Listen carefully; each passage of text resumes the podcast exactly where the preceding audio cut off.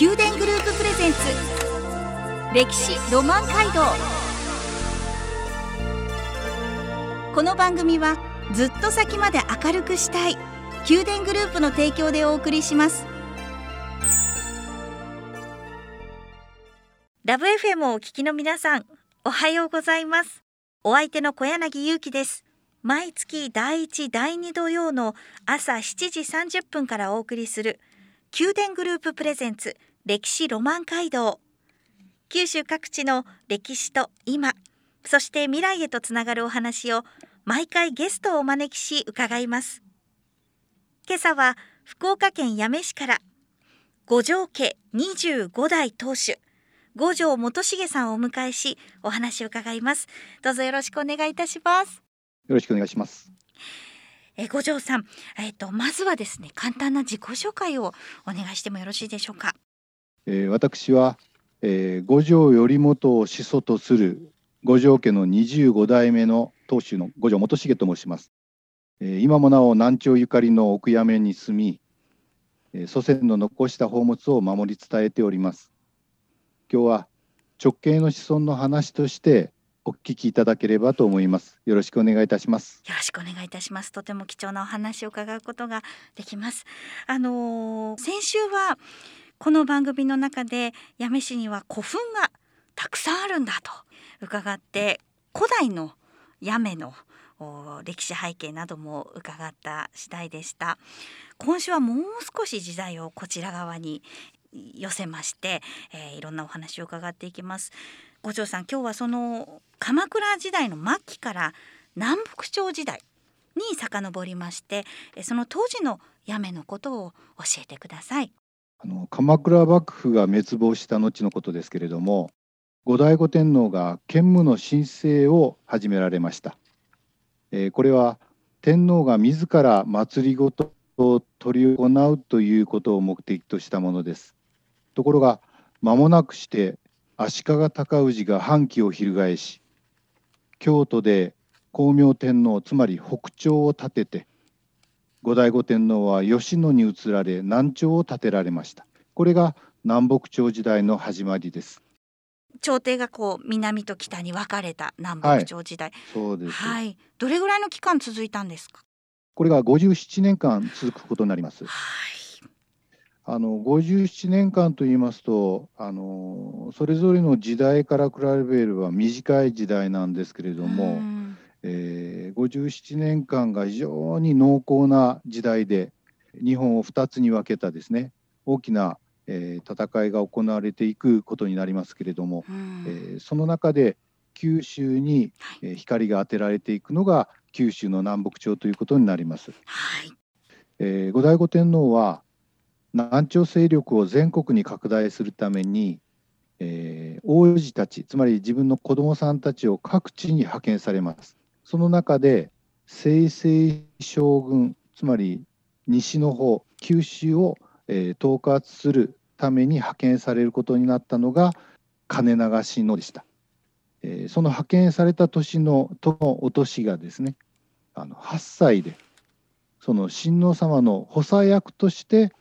御天皇から任命されたのが五条頼元でございます。あの五条頼元は当時宮中の影湯之助という文官でありましたけれども、えー、後醍醐天皇の、えー、信任が厚くてですね、えー、事実上の副将軍として親王を支えて九州に下ります。そして、えー、苦難の末、えー、ついには中央の南朝勢力が成し得なかった九州統一を成し遂げることになります。これが大体の概略でございます。九州に下りますというふうにお話しいただいたんですけれどももうその時代に九州に下るってそれは時間もかかることですしどのようにもうそれはもう苦難苦労たくさんあったことだったんではないかなと思います。実はあの瀬戸内海を水軍に守られながら九州に向かわれるんですけれどもあのスムーズに九州に入ることができなくて、はい、最終的に、えー、九州に入って目的地の菊池にたどり着いた時はですね大体何年ぐらいかかると思います？何年ですね？一年これがですねあの10年かかってるんですね。はあそう叫んでしまいました。ですからあの親王様は菊池に、えー到着された時はご成人なさるんです。それだけ考えてもその道のりの厳しさがですねあの分かると思います。はい、金長親王は8歳で旅立ちで18歳で九州に、えー到着して10年の歳月をかけてでその後九州でどのような人生を歩んでいくんでしょうか？あの菊池に到着されて菊池武光という、えー勇猛果敢な武将が、えー菊池におりますので武力の菊池を、えー頼られてそして、えー少しずつ九州をですね、えー一つにまとめていく、えーことをされます。これはあの非常にあのたくさんの戦いがあったりそれからまあ言うならば手紙のやり取りがあったんですけれども、えー最終的に、えー九州の統一が成し遂げられるわけですけれどもそこもまた非常に厳しい、えー道のりでございます。金長親王は18歳で九州に降り立ち、えーそこから菊池と手を組んで、えー九州統一を目指していくわけですがもうその道のりというのはまた戦の連続だったのではないでしょうか。そうですね、えー九州はあの一枚岩ではありませんで、えー北朝の勢力と南朝の勢力が混在したような形でございました。うんその中で、えー数少ない南朝の、えー勢力である菊池を中心にしながら、えーいろんな連絡を取りながら少しずつ少しずつですね、えー勢力拡大していかれるんですけれどもその時にはあの戦いが繰り広げられて、えーいくつもの戦いを経た上で、えー九州の統一がなされます。えー最後の大きな戦いはあの筑後川の戦いというのをあの聞かれたことがあると思いますけれども今あのあのいろんな文献の中では大穂原の戦いというんですけれども小郡市を中心とした、えー宮方4万それから敵方北朝方ですねが6万という合わせて10万の大軍が戦った、あの大きな戦がございました。それにえーかろうじて勝利を得てそしてその後太宰府というところに入りまして九州を統一し太宰府清政府つまりあの拠点ですねそれを太宰府に置くことができて事実上九州が統一されるということになっていきます。その後八女に向かう金長親王の人生なんですけれどもそのあたりはどういうこう歩みになっていくんでしょそううか。ですね、えー九州が統一されてから10年間は非常に安定したあの期間があります。えーまさしくあの九州が平定されたというような形になるんですけれどもあの北朝側はあの今川良春という非常にあの有能な、えー武将をあの送り込んでこられましてそしてその今川良春によって少しずつそれが崩されていきまして南朝側はだんだんだんだん南に、えー追いやられていきます。うんで太宰府を追われそして久留米の高良山に引き下がりそして久留米の高良山から、えー実はあの八女は高良山と山続きになっておりますので、えー高良山から星野そして矢部というふうにやってその八女の地にですね、えー引き下がっていくわけですね撤退していきます。えーそれが最後の、あの金長親王の、えー亡くなられた場所がみ、えー奥八女ということになっておりますのでそういうふうにやって八女との関わりがそこら辺からは出てきます。えーもう50歳超えられて奥八女の方に入られるという形になります。そうなんですね。8歳で旅立って18歳で九州へそして50代で八女へその晩年を八女で過ごされたということです。金長親王なんですけれども亡くなる前にその自分の立場を譲ることになります。そのあたりの話も伺ってもよろしいでしょうか、はい。はい、えー、九州統一というのは非常に大きな功績でございますのでそれを成し遂げた力を、えー、中央で発揮していたもらいたいということでお兄さんの後村上天皇が帰ってきてこちらで力を尽くしてくれというような形で、えー、お手紙を出されます。えー、しかしながら帰れないわけですけれども、あのその時にちょうどその交代ですね将軍職の交代の、えー、ために両姓親王が、えー、今度は九州に入られます。これもまたあの78歳のお子様でございます。そして、えー、九州に入られてしばらくはあのお二人でですねあの行動を共にされます。そして将軍職を、えー、渡しになられてそして八女では御生成将軍という言い方をしますけれども後の生成将軍ですね、えー、御生成将軍両生親王が、あのー、活躍されることになります。しかし御生成将軍が、えー、将軍になられて両生親王が将軍になられた後もう衰退の一途をたどるんですね南朝が。えー、そして、えー、両生親王はやはり八女の一番奥矢部に、えー、引き下がって撤退をされます。そしてその後、えー、35歳ぐらいのお年で矢部の地でお亡くなりになります。これもまたあの吉野に帰りたいというお気持ちを持たれたまま南北朝の合一がされて、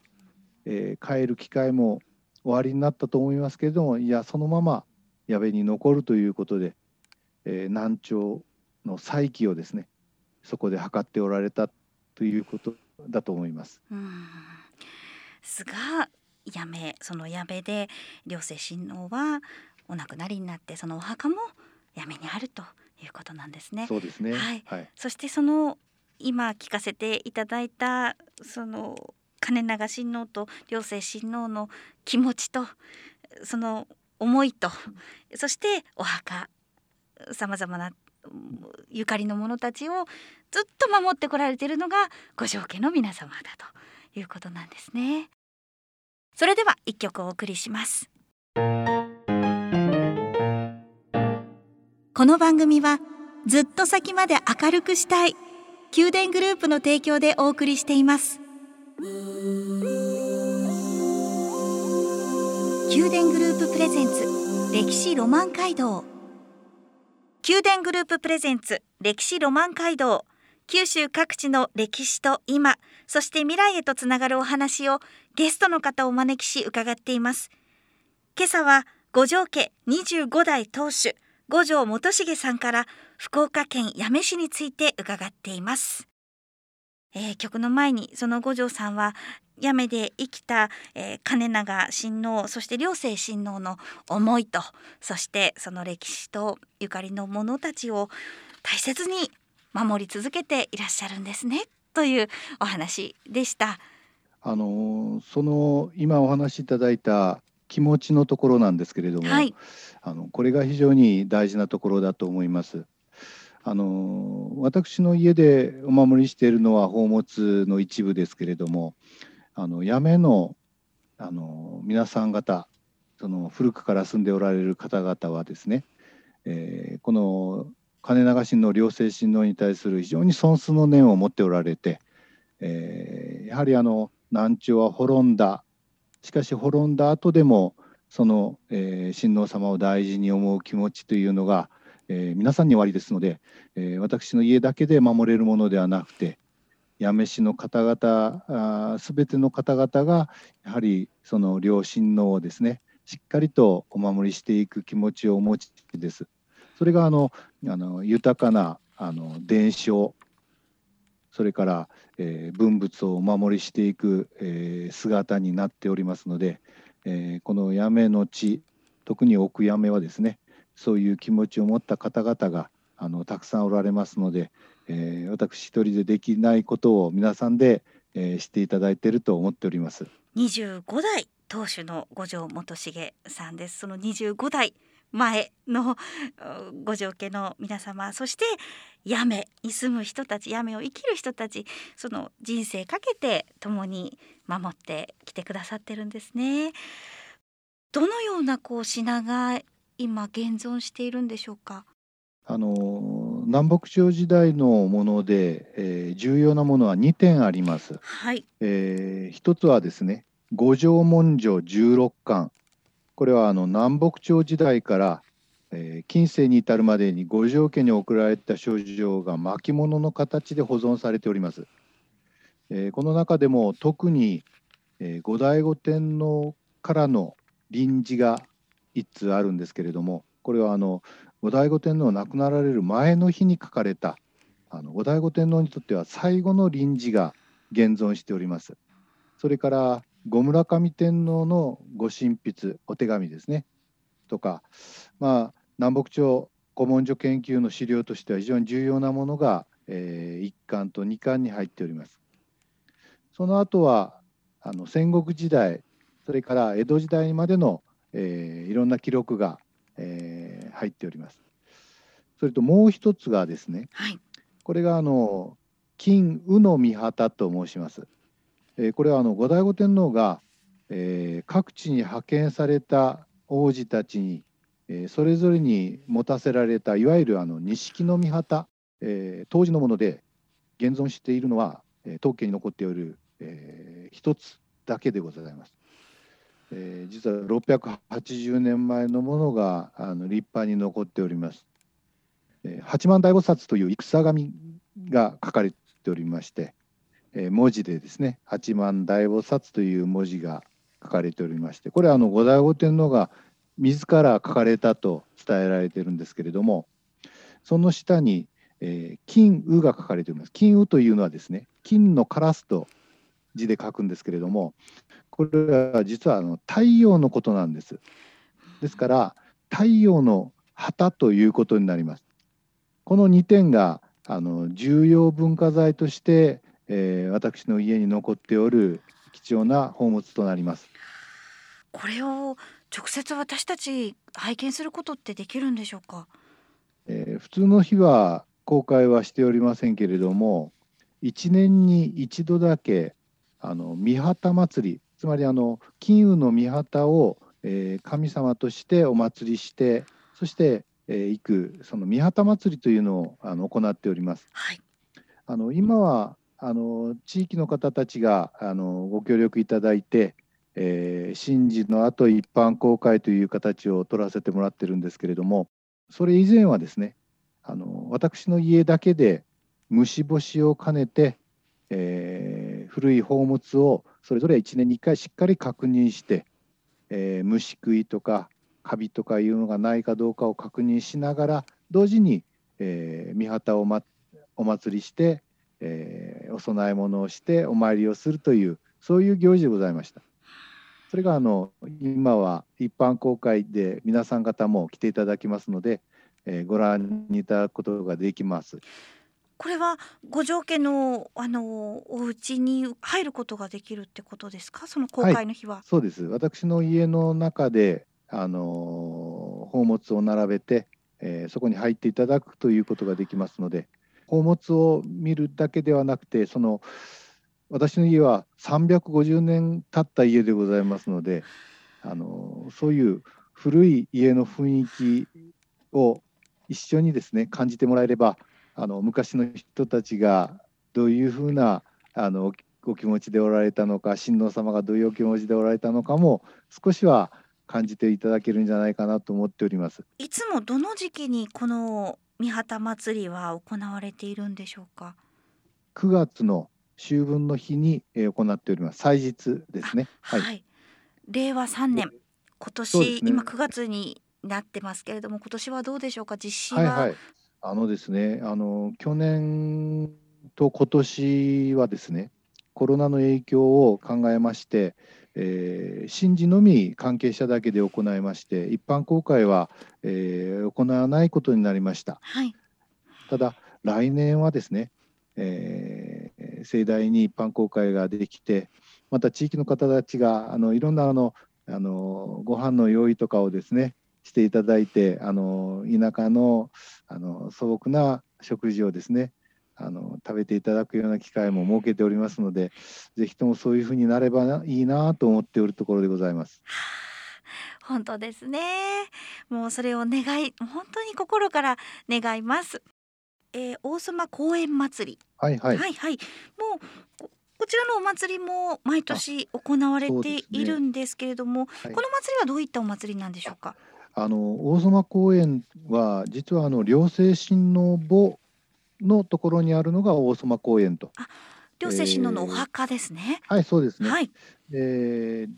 両生親王墓前祭というような形で行われる、えー、お祭りになります。はい。あの実は両生親王墓は私があの宮内庁の森部としてお守りしておるところでございまして、えー、山あいの静かなところでですねあの非常に花それからもみじがきれいな場所でございますで非常に静かな場所でございますそこであのあの八女市が主催となって、えー、墓前祭が行われ、えー、両世親王の遺徳を忍びながら、えー、お祭りを行うというのが毎年の行事でございました。これがあの10月の8日の日に毎年行われます。今年はどうでしょうか？えー、今年はですね、あのやはりコロナの影響を、えー、がありますので、えー、関係者のみで、えー、神事を執り行うということで、一般の方はあの参加できない形になると思いますがその来年はぜひともですねはい、そうですねおいでいただければあの非常に秋のですね気持ちのいい時期でございます。それからあの美味しいお蕎麦がですね振る舞われますので、はい、あのどうかあの来年はですねぜひともおいでいただきたいなと思っております。はい、まだまだお話を伺っていきたいんですけれどもここで曲を一曲お送りいたします。はい宮殿グループプレゼンツ。宮殿グループプレゼンツ。歴史ロマン街道。歴史ロマン街道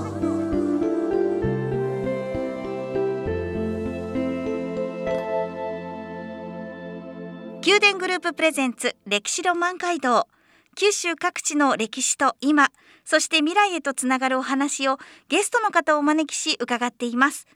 今朝は福岡県八女市から五条家25代当主五条元重さんをお迎えしお話を伺いました。五条さんいかがでしたでしょうか？奥八女にはですねその他金流しのゆかりの星野の大円寺さんそれからゆかりの大井町そして両世親王のお手植えと伝わる黒木の大藤などあの南朝の息吹と呼べる史跡と伝承が数多く残っております。えー、これらを私たちはお守りしながら、えー、これから先の子どもたちそれから広く、えー、やめ以外のところの方々にもですねお伝えしていけることが、えー、できればと思っております。あのどうか一度あのやめを訪れていただいてそしてあのいろんな史跡に触れて、えー、歴史を体感していただければと思います。今日はありがとうございました五条さん今日本当に貴重なお話をありがとうございました宮殿グループプレゼンツ歴史ロマン街道歴史ロマン街道毎月第一第二土曜の朝7時30分からお送りする宮殿グループプレゼンツ歴史ロマン街道。九州各地の歴史と今そして未来へとつながるお話を毎回ゲストをお招きし伺います。次回の放送は10月2日土曜日福岡県久山町をご紹介します。お楽しみに。